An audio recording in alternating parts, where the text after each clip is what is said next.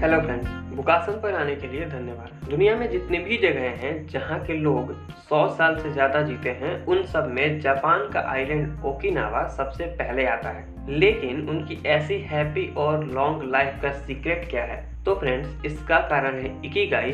Ikigai का मतलब होता है हमेशा व्यस्त रहने की खुशी, यानी the happiness of always being busy लेकिन क्या सिर्फ़ इकिगाई ही ओकिनावा के लोगों की लॉन्ग एंड हैप्पी लाइफ का रीजन है और है तो ये कैसे लोगों को इस तरह की लाइफ के लिए इंस्पायर करता है? तो फ्रेंड्स इकिगाई बुक के इस समरी में हम इन्हीं सब सवालों का जवाब ढूँढने की कोशिश करेंगे। जापानीज लोगों के अकॉर्डिंग सबके लाइफ में एक इकिगाई होता है। हमारा इकिगाई हमारे अंदर ही होता है। हमें बस पेशेंटली उसे ढूंढना होता है। अगर बात करें तो ओकिनावा के लोगों का इकिगाई है, उनके सुबह उठने का कारण यहाँ के लोग सिर्फ़ एक लंबी लाइफ ही नहीं जीते बल्कि दुनिया में वे लोग गंभीर बीमारियों का सामना भी सबसे कम करते हैं। क्योंकि इकिगाई के अलावा इनकी लाइफ में और भी बहुत कुछ ऐसी चीज़ें हैं जो इनके इस लंबी लाइफ का रीजन है। जैसे कि कभी रिटायर नहीं होना। जापान में रिटायर जैसा कोई वर्ड है ही नहीं। दुनिया में जितने भी ब्लू जोन्स हैं, ओकिनावा उनमें सबसे पहले नंबर पर आता है।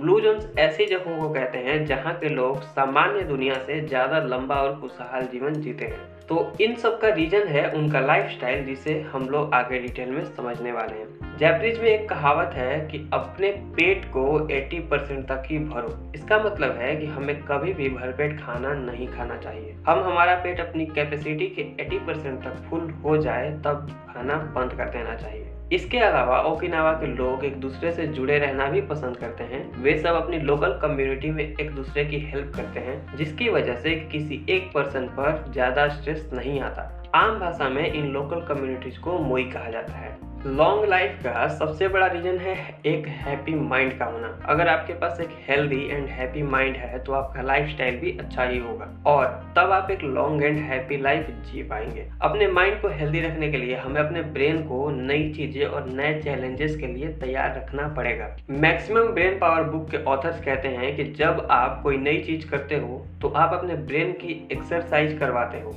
और शुरुआत में ये थोड़ा डिफ़िकल्ट लगता है, लेकिन आप इसे जितना ज़्यादा सीखते हो ये आपके लिए आसान होने लगता है। दूसरी बार में अब यही काम आपके लिए और आसान हो जाता है और इस प्रोसेस में आपका मूड और आपका सेल्फ इमेज भी इम्प्रूव होता है। स्ट्रेस यानी तनाव आजकल हमारी लाइफ का एक पार्ट बन चुका है। इस कम्पिटेटिव वर्ल्ड में हमें स्ट्रेस का सामना करना ही पड़ता है। लेकिन स्ट्रेस अगर एक लेवल से ज़्यादा हो जाए तो ये हमें हार्म कर सकता है। इसीलिए हमें अपने स्ट्रेस को कम करने के लिए मेडिटेशन जैसी चीज़ों का सहारा लेना चाहिए। स्ट्रेस के अलावा हमें अपनी लाइफ में छोटे छोटे चेंजेस भी करने पड़ेंगे, जैसे कि कम से कम 20 मिनट्स का डेली वॉक करना लिफ्ट की जगह सीढ़ियों का यूज़ करना जंक फ़ूड की जगह हेल्थी फ्रूट का खाना और स्पोर्ट्स में इन्वॉल्व होना। इकीगाई से भी पहले कुछ ऐसे तरीके डेवलप किए गए जिन सबका गोल एक ही था, इंसानों को एक बेहतर लाइफ देना। जैसे कि लीगोथेरेपी और मोरिटा थेरेपी लीगोथेरेपी को डेवलप करने वाले विक्टर फ्रैंकल के अकॉर्डिंग ये नॉर्मल साइकोलॉजी से अलग होता है। लीगोथेरेपी एक पेशेंट को ज़िंदा रहने की वजह ढूँढने में हेल्प करता है और इकीगाई भी हमें यही सिखाता है। हमें अपने लाइफ का पर्पस ढूँढने में हेल्प करता है। और अगर बात करें तो सोमा मोरिटा की मोरिटा थेरेपी में पेशेंट को अपने इमोशंस को कंट्रोल करने की बजाय उन्हें एक्सेप्ट करना सिखाया जाता है और तब उन इमोशंस को एक्शंस के थ्रू नए फीलिंग्स और नए इमोशंस से रिप्लेस कर दिया जाता है। और अब इन सब के बाद आता है इकिगाई, जिसके बारे में हम आगे और डिटेल में समझने वाले हैं। भले ही आप कोई भी काम करते हो, अगर ये चीज़ आपने अचीव कर लिया तो वो काम आपको सक्सेस ज़रूर दिलाएगा। और ये एक चीज़ है, आपका अपने काम में फ्लो इसका मतलब है कि वो काम करते समय आपको टाइम का पता ही नहीं लगता। ऑथर कहते हैं कि आपको हर काम में फ्लो वाले स्टेट तक जाना चाहिए, क्योंकि अगर आपने ऐसा कर लिया तो आप उस एक काम को हाई फोकस और बिना किसी डिस्ट्रैक्शन के पूरा कर पाएँगे। अब इस फ्लो को पाने के लिए आपको ये कंडीशंस माननी पड़ेंगी, ये चीज़ें समझनी पड़ेंगी। आपको ये पता होना चाहिए कि करना क्या है। इसके लिए ऑथर सजेस्ट करते हैं कि आपको एक चैलेंजिंग टास्क चुनना चाहिए, लेकिन जो ज़्यादा डिफ़िकल्ट ना हो। आपको ये पता होना चाहिए कि उस टास्क को करना कैसे है। आपको ये पता होना चाहिए कि आप उसे कितना अच्छे से कर रहे हैं। आपको ये पता होना चाहिए कि उस टास्क से रिलेटेड कोई भी नई जानकारी अगर आप सीखना चाहें तो आपको कहाँ मिलेगी। आपको उस टास्क से जुड़ी हुई आने वाले चैलेंजेस के बारे में पता होना चाहिए और आपको उस टास्क को पूरा करने के लिए सारे इंपॉर्टेंट स्किल्स की जानकारी होनी चाहिए। और लास्ट में आपको एक ऐसे इन्वायरमेंट में काम शुरू करना है जहाँ आपको कोई डिस्ट्रैक्शन न मिले।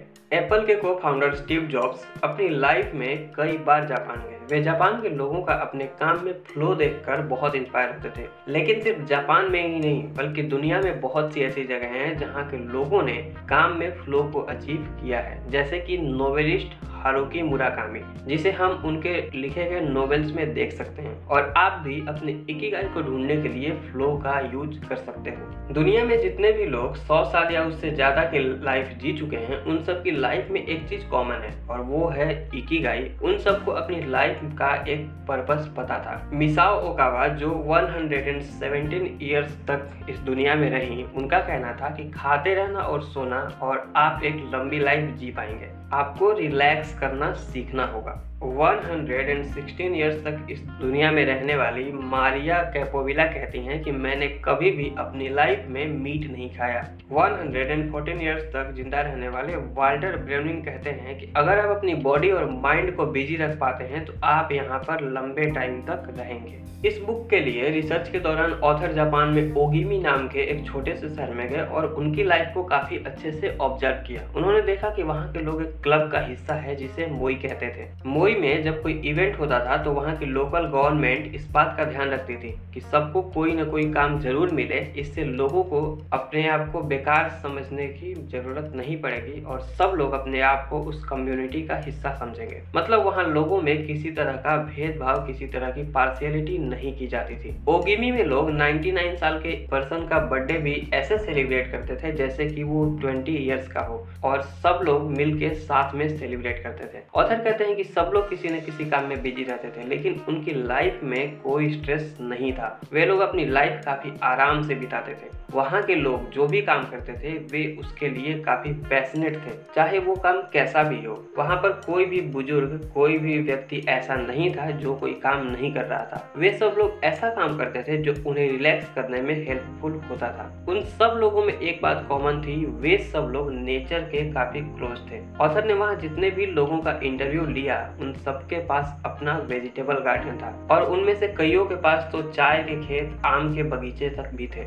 ओकिनावा के लोगों के डाइट में काफ़ी वेराइटी देखने को मिलती है। उनकी डाइट में फ्रूट्स और वेजिटेबल्स ज़रूर शामिल होते हैं। इसके अलावा वे लोग अपनी डाइट में रिफाइंड शुगर का यूज़ नहीं करते हैं। वे लोग केन शुगर का यूज़ करते हैं और वो भी काफ़ी कम अमाउंट में। उनकी डाइट में सॉल्ट का यूज़ भी काफ़ी लिमिट में होता है। एक तरफ़ जापान के लोग एक दिन में 12 ग्राम सॉल्ट का यूज़ करते हैं तो वही ओकिनावा के लोग सिर्फ़ सेवन ग्राम। उनकी लाइफ में हारा हाजीबू का काफ़ी बड़ा रोल होता है। इसका मतलब होता है कि अपने पेट को 80 परसेंट तक भरना। ओकिनावा के लोग अपनी लाइफ में एक्सरसाइज को काफ़ी इम्पोर्टेंस देते हैं। वे ज़्यादा हैवी एक्सरसाइज नहीं करते और उनका मोटिव होता है कि वे हमेशा मूवमेंट करते रहे। वर्ल्ड वार टू के टाइम से ही जापान में रेडियो ताइसो की शुरुआत की गई थी। इसमें रेडियो पर लोगों को एक्सरसाइज करने के इंस्ट्रक्शन दिए जाते हैं, जिसे ज़्यादातर ग्रुप्स में किया जाता है जैसे स्कूलों में क्लास शुरू होने से पहले और ऑफ़िस में वर्क डेज़ पर काम शुरू होने से पहले। हम सब अपनी लाइफ में एक गलती हमेशा करते हैं, हम चीज़ों को परफेक्ट बनाने पर फोकस करते हैं। जो चीज़ें परफेक्ट होती हैं, हम बस उनकी ही बड़ाई करते रहते हैं। पर जैपनीज लोग चीज़ों को परफेक्शन के बारे में कभी सोचते ही नहीं। जापान का एक कंसेप्ट वाबी साबी काफ़ी इंटरेस्टिंग है। ये बताता है कि हमें परफेक्ट चीज़ों की जगह ऐसी चीज़ों को ढूंढना चाहिए जिसमें कुछ कमियाँ हो जो अधूरी हो। क्योंकि जो चीज़ें इम्परफेक्ट इनकम्प्लीट और कम ड्यूरेबल होती हैं, वही चीज़ें खूबसूरत होती है, वही चीज़ें नेचर के काफ़ी क्लोज होती हैं। और सबसे इम्पोर्टेंट बात यह है कि इम्परफेक्ट चीज़ों में ही हमारे ग्रो होने की अपॉर्चुनिटी होती है।